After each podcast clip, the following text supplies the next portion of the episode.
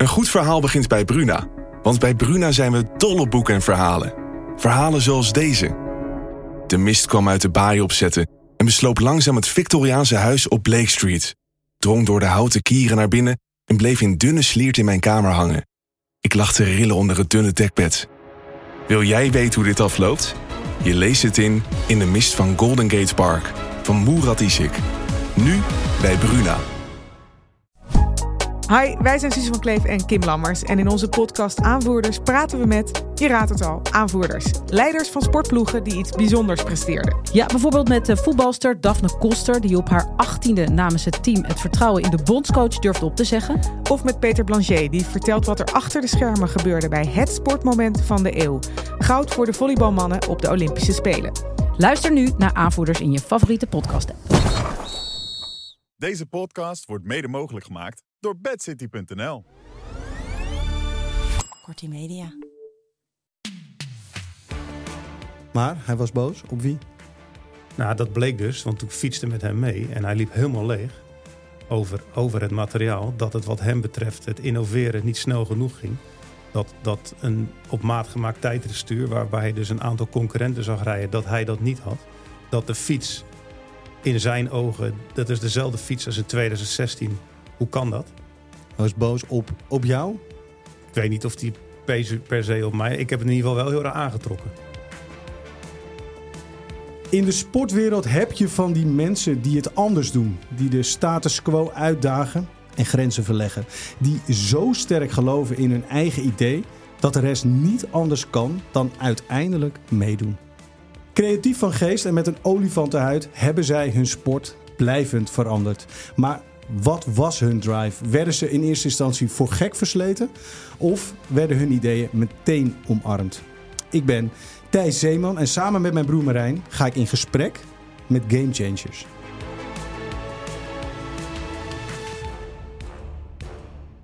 Ja, Marijn, eh, voor degene die deze podcast voor het eerst luistert, wat, wat is een game changer?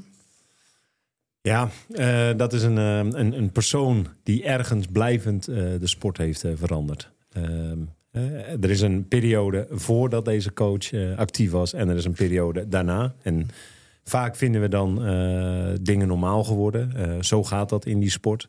Maar wie zijn daar de grondleggers van? Waar hebben ze ergens de koers veranderd? Waar zijn er blijvend dingen veranderd? Want daar heb ik ook niet zomaar het antwoord op. omdat ik heel veel verhalen niet ken. Ja, maar goed Marijn, dat gaat bij deze aflevering van Game Changers eh, natuurlijk niet op. Want eh, ja, jij kent onze gast heel erg goed. Mathieu Heijboer, welkom. Head of Performance bij eh, Jumbo-Visma. De eh, nou ja, meest succesvolle wielerploeg ter wereld nu. Op dit moment wel. Op dit moment wel. Ja, En dat is de houding die eh, meteen belangrijk is. Dat je altijd denkt, ja maar het is nu zo, maar is het morgen nog zo? voor mij wel. Ja. En dat, dat vind ik ook dat onze ploeg dat uitademt. Hm. Gelijk maar eh, de praktijk eh, pakken. Wij eh, komen net drie dagen uit performance evaluatiedagen. Waar we met alle performance coaches en experts die bij het team zitten, Hm. zeg maar, hebben teruggekeken naar dit jaar tot nu toe. Wat, hebben we, wat hebben we gedaan? En daar hebben we vooral heel veel kritische noten gekraakt. Want dat is eigenlijk ons DNA, dat we elke dag beter willen. En ja, Even voor mij een performance coach. Ik, ik ken alleen een coach en ik ken een trainer. Ik, wat is performance coach? Nou ja, in, in de basis is dat een trainer. Alleen een trainer vinden wij niet dat dat zeg maar de kern eh, raakt of, of de lading dekt. Want, want een trainer, vind ik, die schrijft vooral trainingsschema's. En als je het even iets groter maakt en je noemt een performance coach, dan heb je meteen te pakken dat diegene niet alleen bezig is om die renner beter, maken, beter te maken op fysiek vlak, maar eigenlijk op het hele gebied. Je bent eigenlijk dag in dag uit bezig om in contact te staan met die renner, in ons geval. Hm. Eh, en niet alleen maar te checken of hij zijn, eh, zijn uren heeft gemaakt, maar ook te kijken van ja, hoe is dat gegaan? Hoe voelt hij zich daarbij? Hm. Wat komt er allemaal bij kijken om, om, om te presteren? En, ehm, Dus het totale plaatje. Ja. Eh, dus niet meer alleen richten op één gedeelte van de sport, maar eigenlijk de totale sport. Of in ieder geval ja. de totale renner. ja. Maar goed, voordat we aan, aan de, eh, de diepte beginnen, misschien eerst even duidelijk schetsen waarom Mathieu zit en waar we vandaan komen. Eh, Jumbo-Visma, de beste ploeg ter wereld, officieel nu. Dat is natuurlijk niet altijd zo geweest. Ehm, eh, jullie komen uit een diep dal. Hoe stond de ploeg er toen voor? Wa- waar hebben we het over? Was er geen geld? Waren er geen renners? Hoe diep zaten jullie?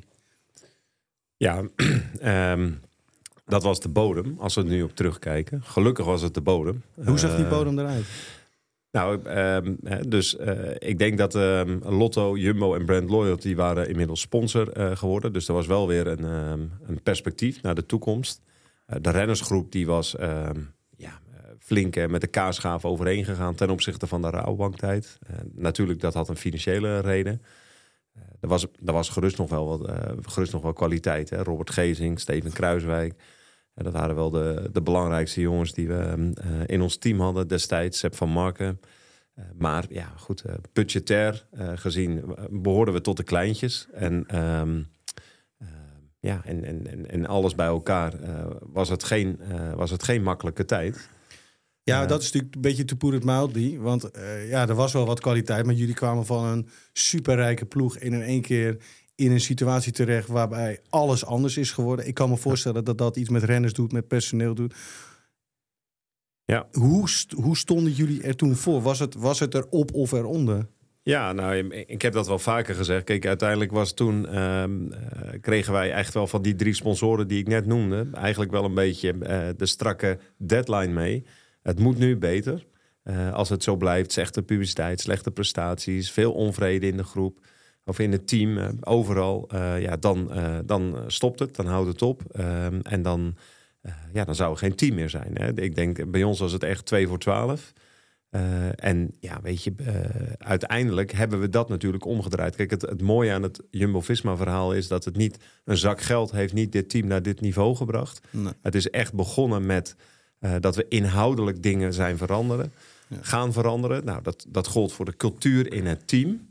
Ja, en hoe maar- was die? Want we- gaan natuurlijk uiteindelijk naar het succes. Maar ik wil toch even blijven. Wat, wat is die situatie? Hoe moet ik me dat voorstellen? Zijn er renners die niet meer willen? Waren ze te dik? Eh, was er geen fiets? Was er. Hoe, nee, hoe- nou, om, het, om het even eh, kort eh, neer te zetten. Want dan denk ik wel dat het vooral naar het onderdeel van Mathieu moeten gaan. Waar hij het verandert, het speelveld veranderd heeft. Ja, mensen wilden niet samenwerken, werkten niet samen, waren gefrustreerd, waren boos.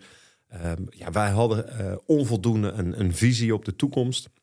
Eh, we hadden geen, eigenlijk nog geen doel geformuleerd. We hadden ook niet helder van wat is onze werkwijze, hoe gaan we dat dan doen, waar gaan we het verschil maken, waar willen we onderscheidend in zijn.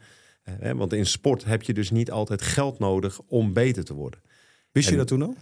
Nee, dat wist ik niet. Eh, dat zal ik heel eerlijk zeggen. Want dat was ook de kortste weg. Maar eh, ja, en, en dat stukje, dat is iets wat, wat Mathieu hier, eh, waar we Mathieu op, op gaan bevragen. Want ehm, we hebben een aantal dingen drastisch veranderd. We hebben de cultuur veranderd. Hè? Dus heel nadrukkelijk de mensen betrokken bij het proces. De verantwoordelijkheden veel meer bij het hele team gelegd. Van wij moeten het met elkaar samen gaan doen. Ga niet achteroverleunen totdat de baas zegt we gaan linksaf. Nee, wat gaan we nou met elkaar doen? Waar geloven we in? En ik denk dat dat een mooie brug is naar eh, waar het gaat over Mathieu. Want eigenlijk het, het, wat, wat heel mooi aan het Jumbo-Visma-verhaal is... is dat eh, met de mensen die verantwoordelijk waren... eigenlijk voor de malaise... diezelfde groep mensen heeft ook dingen veranderd... waardoor het uiteindelijk wel succesvol is geworden. Want heel veel mensen uit die tijd... die toen onderaan in de World Tour bungelden... die zijn er nu nog steeds. Eh, jij wordt dus eh, head of performance. Je wordt eigenlijk de baas van, eh, nou ja, ga het maar doen. Eh, we, we hebben geen geld, we hebben nog een paar goede renners. Eh, hoe kunnen we dit oplossen? Had jij meteen een idee? Wist jij meteen waar je het moest zoeken om het met een lege portemonnee toch beter te maken? Ja, kijk, als je het helemaal afpelt, is het heel simpel. Als je harder wil fietsen, moet je of meer energie gaan leveren, of de weerstand moet je verlagen. En dat stukje meer energie leveren, meer vermogen leveren, dat doe je door middel van training en allerlei zaken eigenlijk aan die renner te verbeteren. Maar het stukje weerstand verminderen, dan kun je de fiets sneller maken. Je kan de, de wielen sneller maken. En sneller bedoel ik aerodynamischer. Je kan de weerstand van de ketting verminderen. Je kan de weerstand van de banden verminderen, de rolweerstand. Al die zaken eh, als je daaraan gaat werken en je probeert de weerstand te verminderen, dan ga je met dezelfde energie harder. Oké. Dus je maakt, en, en dat, is, dat is aerodynamica, dat je, dat, je, dat je aerodynamischer bent op een fiets. Ja, En wat is aerodynamica simpel gezegd voor jou? aerodynamica eh, vertelt eigenlijk dat je jezelf moet verplaatsen door de lucht. Je ver- verplaatst een object door de lucht. In ons geval de fiets plus de renner. Ja. En als je dat object sneller maakt, Ja. dan ga je sneller door de lucht met dezelfde energie. Ja, daar, daar wil ik even op, op inzoomen. Want nu noem je dus al iets. En ik, ehm, ik werk ook jarenlang als coach eh, in het wielrennen. Maar wat jij nu eigenlijk beschrijft... en we gaan even terug naar het jaar eh, 2014. Hè, dat we... ehm, Ja. ehm, of eigenlijk, ja, 2014, 14. waar we eigenlijk van Giant naar Bianchi zijn gegaan. Hè. We zijn de, hebben de fietsen eh, sponsor veranderd. Voor mij was eigenlijk altijd nog, hoe ik er tot dat moment naar keek... een fiets is een fiets. Ook al werkte ik als, als topsport wielrencoach in het wielrennen. En we gaan van Giant naar Bianchi. En het gaat met name over wat voor eh, bedrag betalen ze nou. Ehm, en ja, weet je, eh, een goede tijdrit, ja, dat hangt niet van die fiets af. Ehm, maar jij had daar dus al een heel ander idee van. Ja, ja om, omdat ik wist wel natuurlijk op dat moment dat er gewoon heel veel verschillen waren in, in fietsen. En bijvoorbeeld op, qua aerodynamica. Dus als jij vier fietsen eh, in de windtunnel zet, waar je dus dat heel secuur en nauwkeurig kunt meten. Je zet vier fietsen in de windtunnel en je, en je, eh, je maakt ze zo vergelijkbaar mogelijk. Maar je hebt wel frame A, B, C, D, noem de merken maar op. Dan ga je heel grote verschillen tegenkomen. Maar waar, waar had jij dat al... ehm, hoe, hoe ben jij daartoe gekomen? Waar heb je die kennis verzameld? Wat, eh, hoe ben je op dat spoor gekomen van... Nou, om te beginnen ook heel veel door te luisteren naar de renners. En tegelijkertijd doordat ik ja, de interesse had, ook daarin. Eh, en, en het grappige is dat ik dat toen ik zelf renner was, eh, nog onvoldoende besefte. En, en ik denk dat dat, dat dat ook meteen iets is wat heel veel coaches over zichzelf kunnen zeggen. Van jeetje, had ik toen ik zelf atleet was of sporter was, had ik toen maar geweten wat ik nu weet. Dan had ik heel veel dingen heel anders gedaan. Dat gold voor mij ook. Want ik ging me eigenlijk pas na mijn actieve carrière ging ik me daar in verdiepen, meer en meer in verdiepen. En toen ja, kwam ik gewoon door allerlei bronnen te raadplegen, eigenlijk achter zoveel informatie. Wat voor bronnen waren dat dan bijvoorbeeld? Nou, gewoon tech-websites eh, over, over fietsen, ehm, ehm, van die materiaalbladen, dus die allerlei fietsen testen in de windtunnel of, of gewoon met, met testrijders en zo. En dat is dan niet dat je meteen de, de, de, tot in detail weet hoe zo'n fiets werkt, maar, dan, maar je gaat wel beetje bij beetje beseffen van ja, maar er zit hier een, er zit hier, of er kan hier een wereld van verschil zitten in wat je onder je kont hebt. Uiteindelijk eh, is het in, in, in ieder geval in, eh, in de wielerploeg, maar ook in de wereld waarin jullie toen zaten, was het eigenlijk vraag je aan de ploeg die geen geld heeft, investeer in een veel betere fiets. Want het kan uiteindelijk wat opleveren. Wat dacht jij toen op dat moment? Als we dit gaan doen, dan kan het zomaar zijn dat het dit oplevert. Nou, kijk, op, op dat materiaalvlak, vlak, het dieptepunt was natuurlijk de Tour van 2014. Ja. Waarin we in de, de slottijdrit met, met Laurens ten Dam en Bauke Mollema... eh, ik denk twee of drie plekken in het algemeen klassement verloren in de laatste tijdrit. Wat ging daar mis? Nou, die kregen dus vlak voor die tijdrit een nieuwe tijdritfiets onder hun kont geschoven. Waarvan iedereen zei, zonder dat te controleren, dit is een veel betere fiets. En hiermee ga je veel sneller. Ja, dat bleek achteraf dat dat... De eh, fabrikant zei dat. Hè? Dus Ja. Bianchi zei, ja, dit is een snellere fiets, punt. En iedereen accepteerde dat gewoon. Oh ja, nou, als zij het zeggen, dan zal het wel zo zijn. Dus dan gaan we het maar doen. ja. En dat werd niks. Nou, het bleek dat het achterwiel eh, aanliep. Dus ja, dan kan je wel heel hard willen fietsen. Maar als die, als die elke keer eh, tegen je frame aanloopt, dan, eh, dan wil het wel, ja. Maar dat betekent dus dat daar kwamen, dat wat je zegt, je noemt het zelf het dieptepunt. Want daar kom je eigenlijk vandaan. Jij komt in de 2015. Ja, maar dat was wel het punt ook waar, waarna er zeg maar draagvlak kwam. Dat wij dingen meer in eigen handen gingen nemen. Maar ik had wel een soort droombeeld van ja, maar als we dit toch eens kunnen verbeteren. En dan met name de tijdritfiets. Want, want die tijdritfiets was toen gewoon niet goed. En dat, dat wisten we eh, alleen al door de feedback van de renners die er kwam. Maar ook gewoon los van het testen. Want we, hadden toen eigenlijk niet de mogelijkheden om te testen.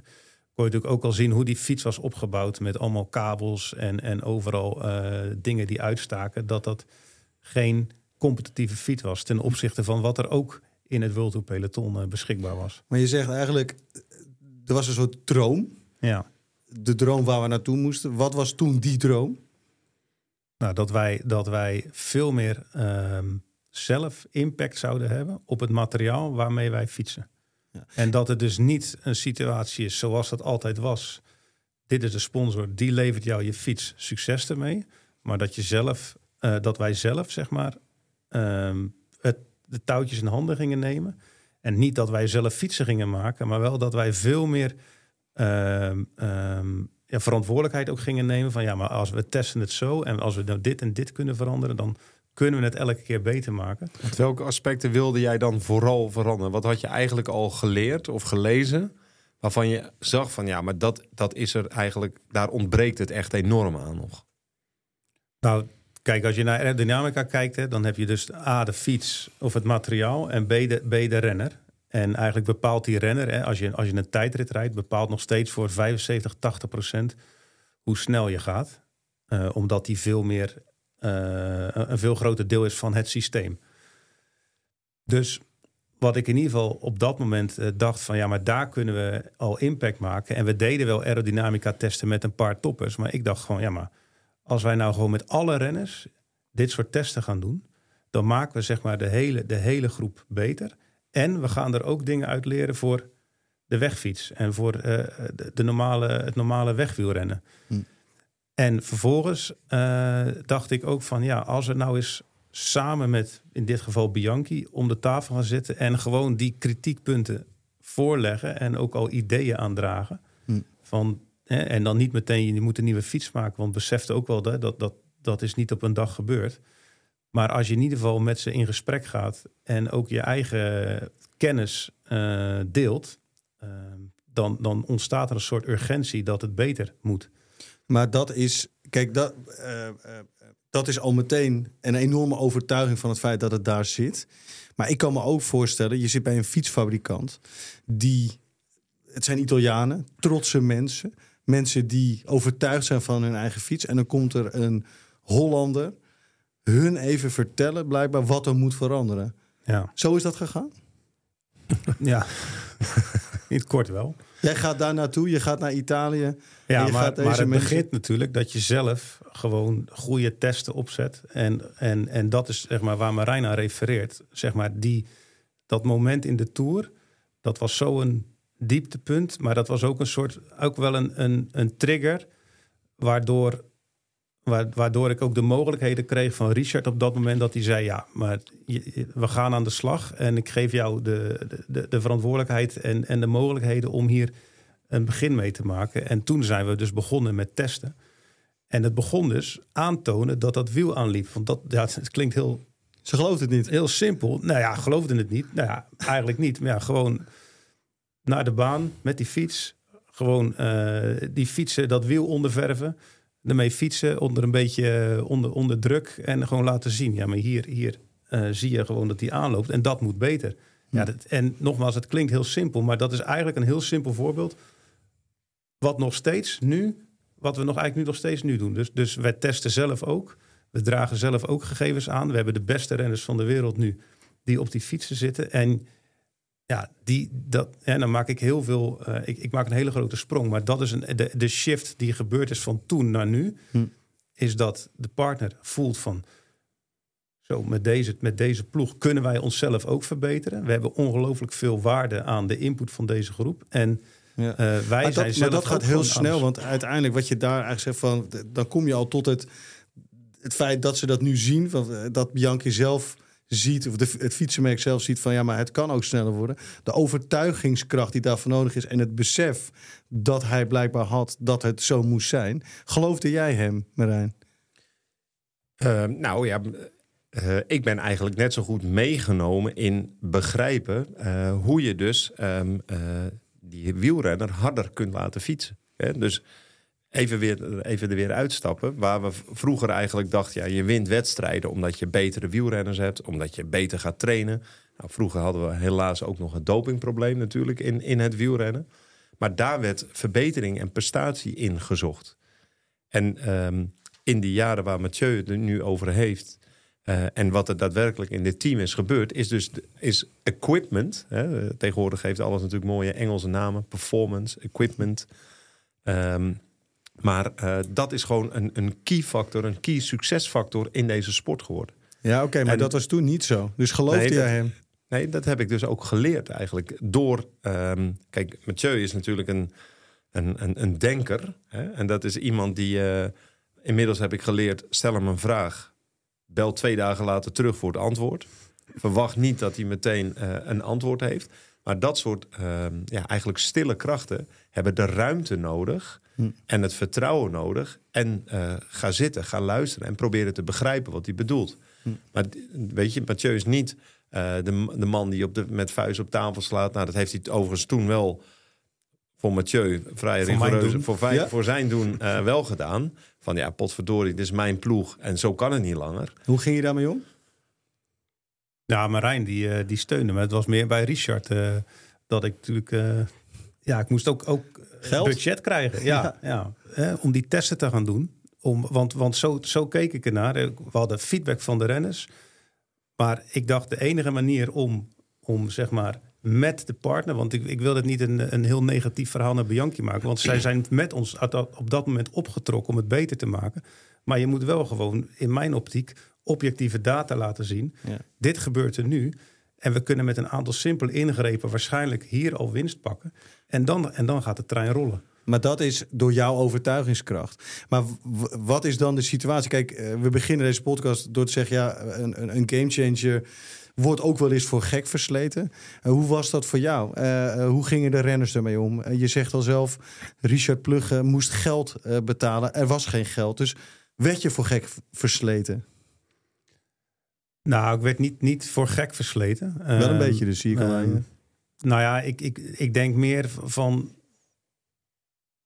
ja, de overtuigingskracht. Om, om dat daar echt heel veel, heel, veel meer, laat ik zo zeggen. Ik denk dat, dat men niet besefte hoeveel winst er zat. Of hoeveel winst we konden boeken. Om, met, om die zaken aan te pakken. En dat geloof was er wel bij een paar renners. Toen al. Bij wie? Eh, eh, ah, Jos van Emden bijvoorbeeld. Oké. Ja, Tom Dat was het eerste, eerste lichtpuntje, hè? Jos van Emden. In de dark days van 2015, waar jullie, wat jullie net beschreven, zes overwinningen. Het eerste lichtpuntje in de duisternis Ja, was voor een mij niet. overwinning? Nee? Nee, op, op, dit as, op dit specifieke aspect, die tijdritfiets, en daar een verbeterslag aan maken, dat is dat, is dat Wilco Kelderman tweede werd in de eerste tijdrit van het jaar in Ruta del Sol. Daar was Marijn bij, denk ik. Daar reed ik achter, ja. Ja. ja. En toen? Nou, dat was gewoon een succesmoment. Want Maar toen hadden we dus, dus, dus echt gewoon aangegeven, dit moet beter. Dit is de data.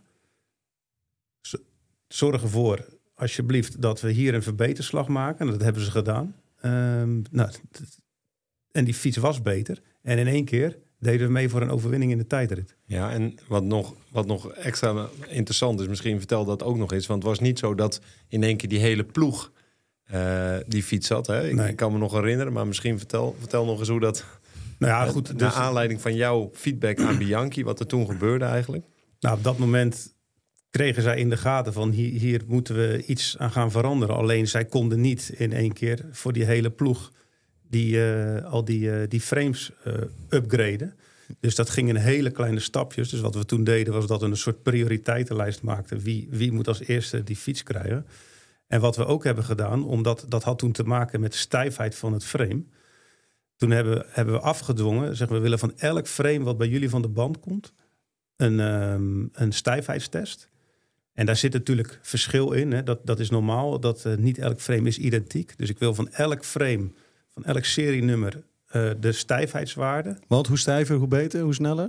Nou, hoe stijver inderdaad, eh, eigenlijk hoe beter. Eh, maar ja, je hebt natuurlijk verschillende renners. Dus dan ga ik ervoor zorgen dat de, de renners die de meeste kracht hebben, het meeste vermogen leveren, dat die in ieder geval de stijfste frames krijgen. Want anders bleef, die, bleef dat wiel ook aanlopen. Want anders gaat hij buigen. En dan hadden dat we was weer het hetzelfde probleem. Dat was nog steeds het probleem toen. Ja. En Dus wij, jij, Mathieu weet nog, ik was daar toen op het trainingskamp en ik was toen bij Wilco. En, en Mathieu zat, zat bij al die fietsen te kijken van, nou oké, Wilco is onze beste renner. We moeten in ieder geval zorgen dat dat wiel niet aanloopt. En er zat ook, eh, het was helemaal een zwart frame, kan ik me herinneren. Moesten Ja. nog stickers erop plakken Ja. met Bianchi. Ja, maar er zit dus eerste- één man op een trainingskamp, zit alle fietsen eh, uit te zoeken. eh, die, en je wil de stijfste hebben. Ik, dat is het beeld wat Nou, ik je, krijgt, nee, je, kreeg gewoon, je kreeg gewoon een klein portie frames. Hè. Zo moet je zien. We kregen 10 10 frames binnen. Daar kregen we dus ook een lijst bij.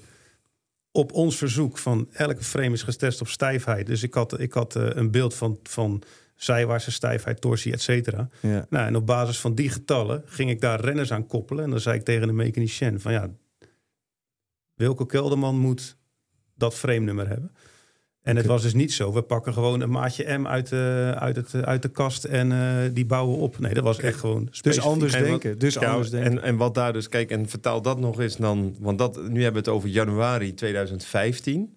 En in juli 2014, dus een half jaar daarvoor, hebben wij gewoon een fiets die we hebben gekregen van Bianchi. Sneller, bouw hem maar op. En we hebben een renner de Tour de France mee laten rijden. En zes maanden later, toen Mathieu dus de handschoenen had opgepakt, wel met zijn vuist op tafel, ik wil dit gaan doen. Ja, gingen we in één keer stijfheidsmetingen doen, gingen we checken, gingen we controleren. En, ehm, en ja, en, en, en Wilco wordt tweede in een tijdrit. Is dat eigenlijk, het, als je nu terugkijkt, het begin van de opwaartse lijn?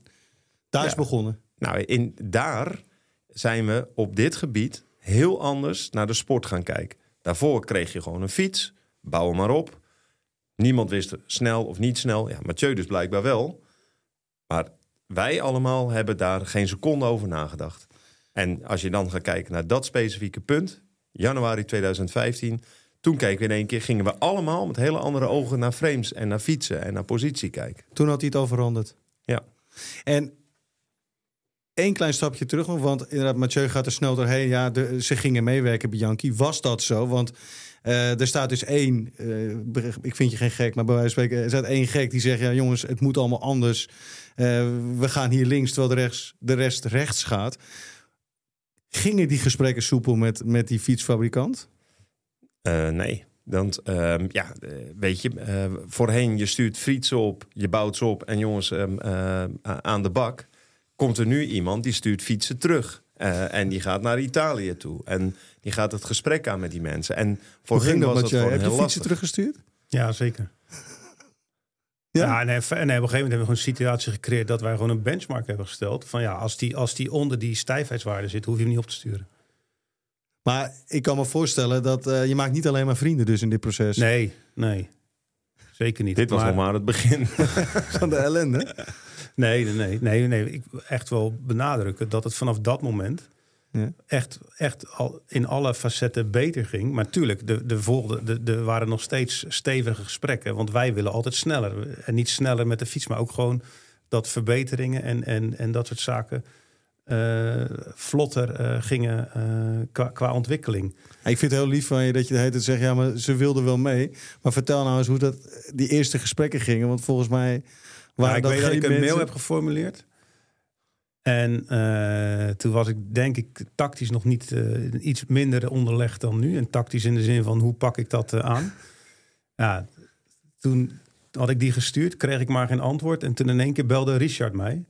Van ja, je hebt een mail gestuurd, maar misschien... die ging mij eigenlijk even uitleggen toen van... als je nou deze woordkeuze pakt en deze... dan heb je in ieder geval, krijg je het voor elkaar... dat ze wat, wat eerder voor je gaan rennen. Je hebt een bom gestuurd. Ja, want, want als, je, als je gaat. eh, dus eh, we hebben het nu over het frame. Maar kun je nog terughalen wat de volgende stappen waren eigenlijk in dat tijdritproces met Bianchi? Dus eigenlijk ook weer. Waar weer ja, de niet volgende alleen Bianchi, qua- maar ook, ook, ook bij onszelf. En, en als ik dan bijvoorbeeld ook teruggrijp naar, eh, eh, ik denk ook 2014 of 13, dat wij toen naar het WK ploegentijdrijden gingen. En dat er eigenlijk helemaal geen, op dat moment nog geen lijn was van oké, hoe, hoe, hoe, hoe stellen we die fiets af? Dat was gewoon eigenlijk ja, de mechanieker die, die, leverde, die, die, bouwde de fiets en eh, die stelde hem af en die zorgde dat hij in orde was. En daar ging je mee weg. Dat was eigenlijk vanuit performance, om het zo maar te noemen, daar was helemaal geen aansturing of, of geen gedachte bij. Dat was gewoon de winkel van, van de mechanicien. Ongeacht welke renner er voor hem stond, wat hij nodig had. Iedereen kreeg meer of meer dezelfde fiets. Precies, ja. En nogmaals, we deden wel op individuele basis eh, aerodynamica testen eh, met een aantal renners. Maar zeg maar echt aansturing vanuit het team. Hoe gaan we het op materiaalgebied aanpakken? Dat was er niet. En zo, zo hebben wij dus een aantal jaren tijdritten gereden zonder tijdritbanden. Omdat, eh, nou dat was gewoon eigenlijk praktischer. Maar misschien moet je dat even toelichten. Wat is dan het verschil tussen een tijdritband en een Nou, een, normale tijdrit, band? een tijdritband heeft eh, over het algemeen heeft die, eh, minder rolweerstand. Dus het kost min, eh, minder energie om dezelfde snelheid te rijden, omdat die, die band minder wrijving oplevert. Maar aan de andere kant is die band ook wat kwetsbaarder. Dus je, bent iets, je loopt iets meer risico op lekrijden. Die band slijt ook vaak sneller. Dus tijdritbanden die gaan twee, drie, vier tijdritten mee. Ligt een beetje aan de lengte. En dan vervang je ze weer. Hmm. Alleen omdat ze zo snel rollen. ehm, ja, eh, ja eh, krap je weer een beetje van die weerstand af. En dan pak je die procenten erbij om Ja. sneller te zijn. Precies. En eigenlijk, wat ik begrijp nu, is gewoon de, de langzame transformatie eigenlijk van het moet. Eigenlijk moet alles in, het dienst, in dienst staan van het sneller maken van de fiets. Uiteindelijk kom je dus, in, uiteindelijk kom je dus eh, tot de eerste successen. Lijkt het inderdaad beter te gaan. Maar ik kan mij nog een tijdrit herinneren van Primoz Roglic. Volgens mij, nou ja, hij stond toen derde op het podium. Eh, zou, zou derde worden in de Tour de France. Is het uiteindelijk niet geworden. Was, was dat dan weer zo'n stapje terug... waardoor iedereen weer dacht, zijn we dan wel goed bezig? Ja, want nu ga je een, een, een sprong ehm, eh, vooruit. Ehm, en daar, daar, die wil ik nog heel even vasthouden. Want wat Mathieu net nog benoemde... over het feit dat de mechaniciens eigenlijk beslisten... ehm, eh, hoe de fiets werd opgebouwd, hoe die werd afgesteld... Maar eh, in dit geval dus die tijdritband en die normale band. En in één keer, dat is eigenlijk grappig, herinner ik me dat weer. Hij is ook een gamechanger geweest in, in het team als het gaat over kijken naar dit soort zaken. Dus eh, toen kon een mechanicien gewoon nog zelf beslissen... ja, maar ik ga die tijdritband er niet omleggen. Want ja, die moet ik over eh, een week moet ik die weer vervangen. Want ja, die slijt zo snel. Dus we rijden gewoon met die normale band. Want dat is allemaal extra werk. Makkelijker. Ja, dus je kunt wel, wel nagaan hoe de mechaniciens in het begin naar Mathieu keek. Ze Die haten stonden jou, niet te Mathieu? springen. Haten ze jou? Nou, ik weet niet of ze me haten, maar ik denk wel dat ze me irritant vonden. Ja. Ja. Hoe irritant? Heel irritant. Ja. Ja, Jij, bent, jij bent een perfectionist, hè? ja, ja, ja. Ja, zit het je wel eens in de weg? Eh, zeker. Ja. Ja. Ja. Kijk, en, en is dat ook om het mensen meekrijgen? Dat, dat je, kijk, je, je gaat dus... Uiteindelijk is het resultaat nu daar, maar daar zitten we nog niet in die fase. Nou, kijk, Men- mij, mensen je meteen? ik, denk wel dat ze me geloofden, maar ik denk ook dat ze dachten... ja, maar als we het doen zoals we het deden, is het natuurlijk ook wel lekker comfortabel. Is Dus, dat het eh, verschil tussen, de top, tussen sport en topsport? Ja, ja.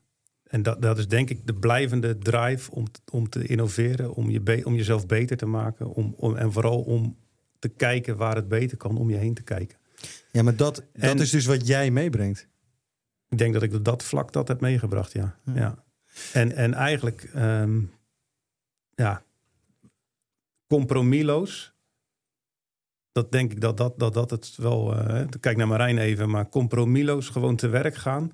Alles wat we kunnen doen om de fiets beter te maken, om de fiets sneller te maken. Wat, wat we kunnen doen op dit moment, moeten we gewoon doen. Daar zijn geen compromissen te sluiten. En tegelijkertijd op de langere termijn blijven continu pushen, eh, testen en pushen om met die materiaalpartner eh, aan samen, zeg maar, ook op, op grote vlakken, op andere vlakken te verbeteren. Maar dat gaat dus een stukje intern in het team, organisatie.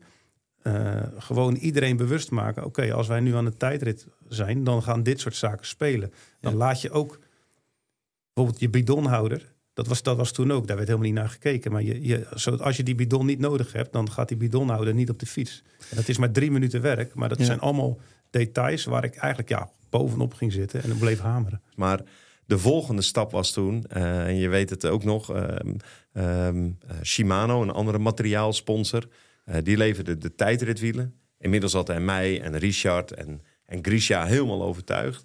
Waren En die toen- enthousiast? En toen kregen wij eh, de kans, eh, tenminste, eh, om een gesprek te hebben met de allerhoogste ba- Japanse baas van Shimano. Want eh, Mathieu die had een heel duidelijk beeld wat hij wilde met een tijdritwiel. Dus nou, wij zijn eh, naar Amsterdam getogen. Ik kan me nog herinneren dat we een, een, eh, een iPad mee hadden met een eh, ja, motiverend, inspirerend verhaaltje voor de grote baas van Shimano, van Tom Dumoulin, van Primoz Roglic. Ja, die hadden we En- in laten spreken. In- En wat en- was het ding gewoon van, jongens, eh, hiermee eh, bouwen we samen de beste en snelste fiets ter wereld. Doen jullie mee? Achter Wiel- filmpje. Wielen, wielen Ja. ging het over. Na mijn tijdritwielen ging het over. Ja. En eh, vonden ze het interessant? Hij vond het wel leuk, want hij heeft heel erg gelachen.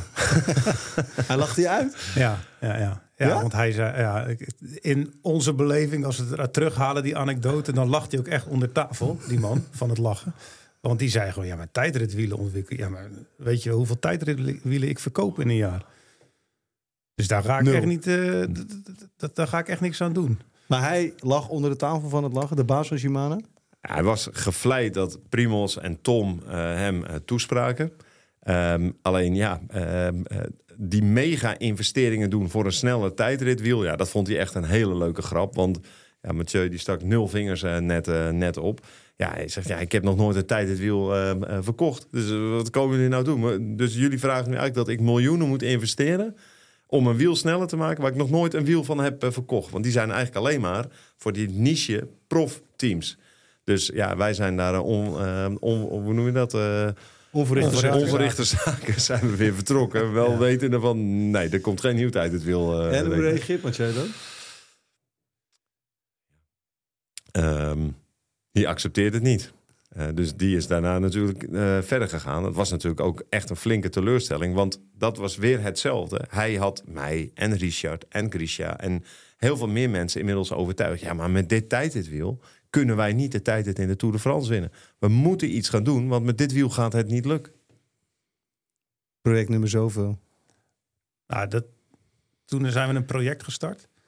Ehm, wat, wat eigenlijk heel kenmerkend is voor de werkwijze zoals we nu te werk gaan. En dat wil zeggen dat we performance op één zetten. En daarna pas gaan kijken, kunnen we de partner eh, vinden die daarin mee wil. Want wat we toen hebben gedaan, is dat we met de overgang naar Cervelo, was het dus geen tijdritwiel van Shimano. Toen heb ik zoveel mogelijk tijdritwielen opgekocht van allerlei merken. We hebben het, ehm, het, eh, de tijdritfiets van eh, de P5 van Cervelo. Die hadden we toen al. Die hebben we in de windtunnel gezet. We hebben drie dagen in de windtunnel gezeten. We hebben nog een dag op de baan gezeten met Koen Bouwman, Jos van Emden. We zijn nog buiten gaan testen. En we, hebben, we zijn net zo lang gaan zoeken tot we de optimale combinatie van tijdritwielen hadden. En ik heb niet gekeken naar merken. Ik heb gewoon alles ge- gewoon kunnen kopen of eh, eh, krijgen wat ik kon. En gewoon gezegd, het eindproduct van deze test... dat is de snelste setup in de, in de Cervelo-fiets. En we gaan vervolgens naar die wielenleverancier... die uit, het, uit onze test het beste komt... en vragen of zij ons willen helpen. Dus dit is weer de game changer puur zang. Ik heb een tegenslag. Ze zeggen dat het er niet komt. Maar dan komt het er toch. Ja, De tijdrit van eh Roglic. eh, Volgens mij was het 2018. 18 jaar. Eh, hij zou derde worden. Het zou de eerste keer zijn hè, dat jullie op het podium bij de Tour de France komen. Dit is het. Nou ja, ik kan me zo voorstellen. Dan heb je echt het gevoel, we, we, gaan, eh, eh, we zijn op de goede weg. Het mislukt. Hoe was dat voor jou? Ja, het was wel een, eh, een teleurstellende dag. Ja, ja, Ja, dat omdat zeg je wij- even heel, eh, heel zacht, denk ik nu. Ja, omdat wij echt de overtuiging hadden, ook hoe Primos reed dat jaar en wat voor tijdritten die al gereden had, dat we daar, ehm, eh, ja, dat we daar naar het podium zouden gaan. Die dag ehm, eh, was juist de dag dat, ehm, eh, dat Primos inderdaad eh, op het podium eh, kon gaan eindigen. Maar een hele teleurstellende tijdrit eh, eh, reed. Eh, in ieder geval voor zijn doen. ehm, onder de maat. En ik, kwam, eh, ik, ik stond bij de finish. Hij kwam over de finish. Eh Mathieu was... Was je, ook. Was, was jij ook achter de finish, denk ik. En eh, gewoon midden op de weg. Er was een klein busje van ons, een transportertje. Daar kon hij zich even omkleden. Maar ja, hij heeft zich niet omgekleed, want hij was, was eigenlijk meteen heel boos. Maar Ja. misschien moet je dat zelf nog even... ehm, Ja, hij was heel, heel boos en teleur, of tenminste, ik dacht eerst teleurgesteld. Maar dat was eigenlijk zo dat wij toen vanaf de finish terugreden naar de start. Hm. Ehm, en ik, ging, ik fietste toen mee met de jongens, ook met Steven en, en Primos. En, want wij, wij moesten op de fiets terug naar de start. Maar hij was boos. Op wie? Nou, dat bleek dus, want toen fietste met hem mee en hij liep helemaal leeg over, over het materiaal. Dat het wat hem betreft, het innoveren niet snel genoeg ging. Dat, dat een op maat gemaakt tijdritstuur, waarbij hij dus een aantal concurrenten zag rijden, dat hij dat niet had. Dat de fiets in zijn ogen, dat is dezelfde fiets als in 2016. Hoe kan dat? Hij was boos op, op jou? Ik weet niet of die per se, per se op mij. Ik heb het in ieder geval wel heel erg aangetrokken. Ja, want hij, hij vond dat het allemaal nog niet snel genoeg ging. En Nu zegt hij iets interessants, hè? Ja. Want hij was niet boos op Mathieu. Hij was boos op de situatie. Maar Mathieu eh, betrekt dat op zichzelf. Ja. En dan gaat hij vervolgens aan de slag. Dus het is wel een hele effectieve manier vaak om Mathieu aan het werk te zetten. Maar jullie waren keihard bezig om het beter te krijgen. En hier komt uiteindelijk de situatie dat een renner van jullie, de allerbelangrijkste renner, eigenlijk tegen jullie zegt: Hier zijn een stelletje prutsers. Ik rij op een dranghek. Al die gasten om me heen hebben me links en rechts ingehaald. Maar toen zaten jullie al wel in het proces van verbetering. Jij zegt: Ik trek het me aan. Want dit was. Viel je daarmee weer drie treden naar beneden of zo? Gevoelsmatig? Ja, toen, kijk, wat Marijn net benoemde, dat gaat op, dus dan heb ik even tijd wel nodig. Eh, Ik, ik, ik, trok me dat aan, zeker. En maar met, ook even tijd nodig om dat weer een beetje objectief in perspectief te plaatsen. Van oké, wat hebben we gedaan? Eh, is zijn kritiek terecht eh, of ook niet? Hè? Ja, ik, ik, ik vond toen later van ja, deels terecht, maar deels ook, want hij heeft ook al, had ook al tien tijdritten gewonnen op die fiets. Dus het was op dat moment, hè, dat hebben we ook later in de, in de vermogenswaarde wel gezien. Het was ook bij lange na niet zijn beste tijdrit. Maar Had hij gelijk? had wel gelijk, ja. ja. Want het kon nog sneller. En we moesten eigenlijk gewoon nog comprimielozer te werk gaan om, om zaken nog sneller eh, voor elkaar te krijgen. Dus dat hij raakte jou daar gewoon eigenlijk keihard mee in jouw hart. Nou, ik heb het me aangetrokken, ja, zeker. Ja, maar Ja. jij bent degene die van, vanaf 2015 zegt: het moet sneller, het moet beter. En hij. Ja, kijk, en wat er dan gebeurt is, op een gegeven moment, wij, wij, wij werden steeds succesvoller. Hè. In het rampjaar 2015 was denk ik onze enige, of nee, we hebben twee wildtourzegers behaald, waarvan één tijdrit. En Wilco Kelderman, die werd Nederlands kampioen tijdrijden. En volgens mij werden we zelfs 1, 2 en 3. Hm. Nou, dat herinner ik me nog, want dat was een van de zes overwinningen. dat kun je allemaal nog herinneren. Ehm, dus dus de, we waren in een stijgende lijn. Alleen dat ging zo. Ja. En op een gegeven moment zei eh, Primos... Ja, maar wacht eens even. Het moet zo. En ik, ik maak nu even een, eh, Ja, een, een zwarte piste omhoog. een zwarte piste omhoog, ja. Ja. En eh, het moet nog veel sneller, want ik, ik sta op het punt om grote rondes te winnen. En ik wil gewoon geen, ja, geen, geen compromissen sluiten. Ik wil gewoon dat ik het, de allerbeste fiets heb met het allerbeste materiaal. Want anders kan ik niet strijden met, met de tegenstanders. Ja, En want is wat, hij wat, daarmee- hebben we toen, wat hebben we toen eigenlijk... Hè? Ik, ik kan me dit nog levendig eh, herinneren. Ja. Maar als je het nog... eh, ehm, ja, kun je ons eens meenemen... wat is toen nog weer de volgende versnelling eh, geworden? Waar, waar, hoe zag je eigenlijk in 2019 terug... wat daar toen in, in gang is gezet? Nou, wat, wat, we, wat, wat we als speerpunt hebben gemaakt is dat we eh, de cockpit, dus hè, het, het, het, het, het gedeelte waar de renner in ligt hè, tijdens tijdritten, dus het stuur plus het lichtstuur, Ja. dat we daarvan hebben gezegd dat moeten we gaan personaliseren. En dat bestond al hier en daar.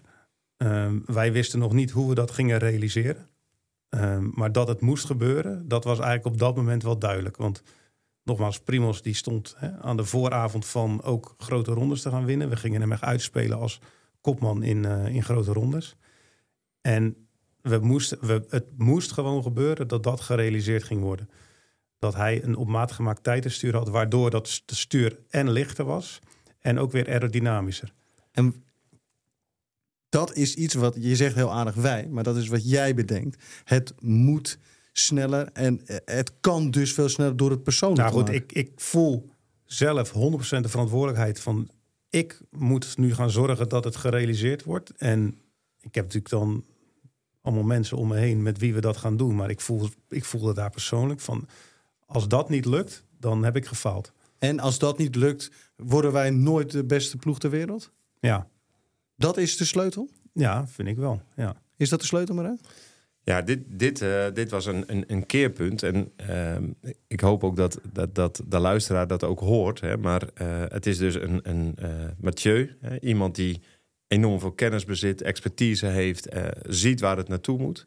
Maar een Primos, los van de prestaties, ook zeg maar die, ja, die uitbarsting of die enorme drive die hij voelde, die heeft natuurlijk, als je dat samenbrengt in een team, dan, dan komen er echt veranderingen. Dan het woord compromisloos, dat betekent wel dat er vanuit heel veel kanten eigenlijk uh, druk ontstaat, ehm, draagvlak ontstaat om dingen echt te gaan veranderen. Hm. En dit was een, dit was een, een, een hele grote uh, verandering. Uh, want ja, goed, je noemde net bijvoorbeeld dat ook veel concurrenten al, al zo'n gepersonaliseerd stuur hadden. Maar dat, wat ik me daarvan kan herinneren, was dat maar een hand, maximaal een handvol. Ja, het was een handvol, maar dat was natuurlijk wel precies de handvol waar Primos zich mee wilde meten. Dat waren de mannen van, van Sky. Van Sky, onder andere, ja. En ook bij, bij BMC uh, toen. Hè. Ik denk Rowan Dennis had ook zo'n stuur. Ja. Maar in ieder geval, dat was, dat was de groep renners die Primos voorbij wilde. Ja, precies. Want het is leuk dat je het daar naartoe brengt, maar jij wil het eroverheen tillen. Uh, waar zit uiteindelijk die enorme verbetering ten opzichte van de rest? Nou, je hebt, je hebt in dit specifieke voorbeeld dat stuur. Maar wat ik toen heb beseft, want er waren natuurlijk fabrikanten die dat, die dat voor ons konden doen. En toen heb ik gedacht van ja, maar als wij beter willen worden dan de rest, dan moeten wij iets hebben wat uniek is voor ons. En wat was dat? Een eigen tijdritstuur. Helemaal zelf? Zelf, ja. Zelf ontworpen en zelf uh, laten maken. Dus niet iets wat de concurrent uh, een dag later ook uh, in de winkel kan kopen. En daar is eigenlijk ook, uh, wij, wij, wij volgen nu de systeemfilosofie als het gaat over equipment. Dus ik, ik ga nu even naar nu. Hè, maar dat is natuurlijk een, een, filosofie en een visie die we ontwikkeld hebben in, in de afgelopen jaren. En die systeemfilosofie wil zeggen dat wij continu bezig zijn om het systeem, dus de combinatie van fiets en renner. En fiets kun je weer opdelen in allerlei onderdelen maar dat je die unieke, dat je de unieke combinatie zoekt die het snelst is. Hm. En het liefste ook exclusief voor Jumbo-Visma in ons geval. En dat is daar geboren, want daar dacht ik van ja, ik kan nu ook naar uh, uh, die fabrikant die dat stuur maakt. Um, maar ja, dan heb ik hetzelfde als de concurrent. Ja, en ik wil zelf maken. Maar betekent het ook dat jouw brein in dat stuur zit? Ja, daar hebben we heel met elkaar hebben we daar uh, op, nou, mijn initiatief hebben we daar een, een, project van gemaakt dat op dat moment hij een stuur had, wat, wat niemand anders had in de Giro. En kun je bijna zeggen dat hè, je, het begint uiteindelijk met, de, met wat verbeteringen aan de fiets. We zitten nu inmiddels bij een totaal gepersonaliseerde fiets zelf opgebouwd. Uh, the rest is history. Is dat, is dat uiteindelijk de route naar het grote succes geweest? Nou, op dit, op dit gebied wel. Maar ik denk, eh, misschien voert dat te ver. Maar het stukje training en ook het stukje voeding. Ja, allemaal pijlers onder performance. Daar hebben we allemaal enorme slagen in gemaakt vanaf 2015. Ja. we zoomen nu in op het materiaalgebied. Maar dat, dat is om, zonder dat materiaalgebied hadden we niet dit succes maar, gehad. Maar, hè, dan, dan, dan voeg ik daar iets aan toe. Kijk, training en voeding, dat bestond altijd al. Hè, er waren altijd al studies naar, er was altijd al Aske Jeukendrup, ook aan onze ploeg ehm, eh, verbonden. Uh, die was al in de jaren 2000 al bezig met voeding. Is nog steeds actueel, maar dat bestond al. Er waren toen al Bjarne Ries bij CSC. Die wist al, als we beter trainen, als we beter eten... doen we het beter dan onze ehm, concurrenten.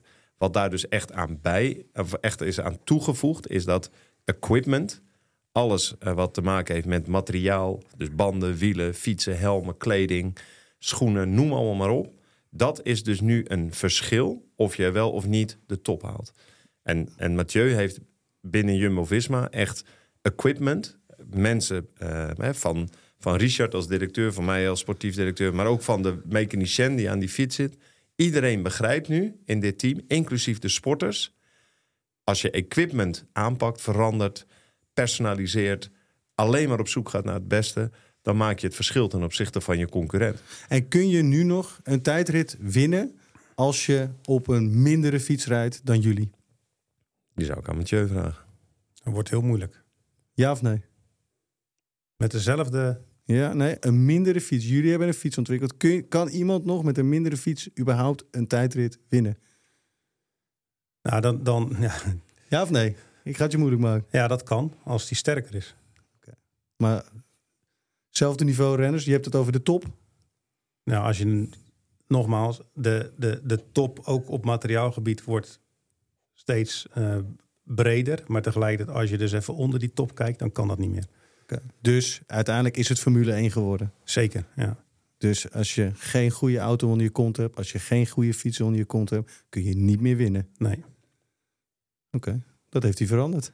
En vooral dat eh, besef verandert dat, ehm, dat als je succesvol wilt zijn, dat, dat het dus niet is, eh, we verkopen het aan de hoogste bieder.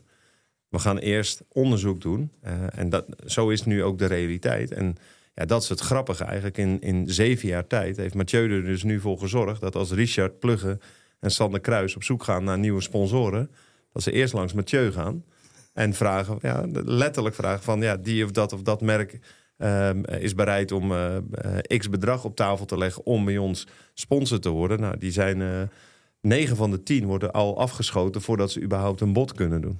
Dus eigenlijk, voordat Mathieu begon, was materiaal iets simpels waar jullie op fietsten. Je had nou eenmaal een fiets nodig, anders kun je niet wielrennen. Maar inmiddels is het dé tool geworden om überhaupt mee te kunnen doen om succesvol te kunnen zijn. Ja. Ik moet het even op me in laten werken en merken dat je gewoon op een andere fiets niet meer, eigenlijk niet meer kan winnen. Dat betekent dat je, je bent een bescheiden mens, maar dat betekent dat je zoveel veranderd hebt in deze sport. En het succes van Jumbo-Visma nu, hè, we kunnen het allemaal opnoemen, twee keer de Tour gewonnen in één jaar drie grote rondes. Vind je zelf dat je een gamechanger bent? Nee, dat vind ik niet van mezelf. Ik vind het mooi dat ik eh, onder deze titel eh, uitgenodigd ben. Maar je bent het wel hoor. Ja, dankjewel. Ik denk eh, dat jij. Ja, het gaat uiteindelijk eh, om. Maar voor mij, ik zal het zo zeggen, voor mij voelt het alsof ik een hele hoop simpele dingen heb geïdentificeerd en toegepast. En het voelt voor mij eigenlijk van, ik heb heel veel laaghangend fruit gewoon gepakt. En iedereen ervan bewust gemaakt van, ja, maar als je deze dingen allemaal bij elkaar voegt, dan ga je gewoon harder. En Ja, maar misschien is dat wel de game changer. Niemand zag het hangen, Mathieu. Niemand zag het hangen, dat zal het zijn. Ja, en jij hebt het gepakt. Eh, ja, Mathieu, wie, wie is in jouw ogen de gamechanger van vandaag? Nou, ik vind, ik vind eh, Jurgen Klopp eh, een, een coach die eigenlijk al heel lang bij dezelfde club zit. Nu even wat minder succesvol is. Maar aan de andere kant vind ik een heel duidelijke signatuur heeft. Waarom zijn clubs succesvol zijn en hoe hij speelt en hoe zijn spelers ehm, voor hem werken, voor hem door het vuur gaan. Hoe hij aan de ene kant vasthoudt aan zijn visie. En wat ik heel mooi vind aan, aan hoe hij werkt, is dat hij heel erg oog heeft voor de mens. Achter de, achter de speler in zijn geval. Dat is in ieder geval een inspiratie. En wat, wat maakt voor jou Jurgen Klopp een gamechange figuur? Bezit die gamechange DNA? Omdat ik vind dat hij eh, echt de, zeg maar, als je de, de term coach op hem plakt, dan omvat hij echt wat ik denk dat een coach allemaal moet hebben en kunnen. Hm. En dat is heel veel verstand van het spelletje, van de sport waarin hij werkt. En aan de andere kant ook heel veel verstand van de mens achter de sporter. En vervolgens om een team te smeden. Dat die met elkaar volgens dezelfde waarden en normen en dezelfde speelwijze of strategie of noem het maar op aan de slag gaan. Ik heb hier weer nieuwe dingen gehoord. Zelfs, hè, we werken al, al vele jaren samen. Maar ehm, ja, toch, toch weer het besef gekregen van... Ja, eigenlijk wat, wat, voor, wat voor mooie reis het is geweest. En eigenlijk wat ik, wat ik net eigenlijk eh, heel erg gniffelend weer re- realiseerde... was het, het, de anekdote die hij vertelde... dat, ehm, ja, dat, dat de tijdritbanden soms niet op de, op de wielen werden gelegd. eh, want ja, dat was gewoon zoveel werk. Eh, dat, als ik dat nu vergelijk met ehm, hoe onze mechaniciens bijvoorbeeld nu denken, hè, die, ehm, die komen nu met voorstellen om die tijdritband er in de belangrijkste etappes van de Tour de France, dus niet de tijdritten, maar in de etappes te gebruiken. Eh, want ja, dat is toch sneller, Mathieu. Hè, dus hoe die jongens nu denken, hè, die nu bij ons werken. En, ik, en je gaat even tien jaar terug in de tijd. Ja, dan kwam Mathieu en dan, dan dook iedereen weer de vrachtwagen in. Want ze wisten, als hij aankomt lopen, dan moet ik weer, moet ik weer harder werken. Eh, en, en, en hij heeft dus ook dat besef eh, binnen het team. Hè, dus echt al die mensen die, die, die weten niet meer anders. En, eh, en dat is wel, eh, ja, zo om terug te kijken, vind ik dat wel heel, eh, heel grappig eigenlijk. Dus hij heeft de fiets veranderd en hij heeft de cultuur veranderd. En nu hebben jullie een prijzenkast vol met truien. Ja. Mijn naam is Thijs Zeeman. Naast me zit mijn broer Marijn. Ehm, ja, volgende week komen we weer terug met een nieuwe Gamechanger. En eh, tot die tijd kunnen jullie tips sturen naar gamechangers.kortimedia.nl. Dank voor het luisteren en graag tot volgende week. Deze podcast wordt mede mogelijk gemaakt door bedcity.nl.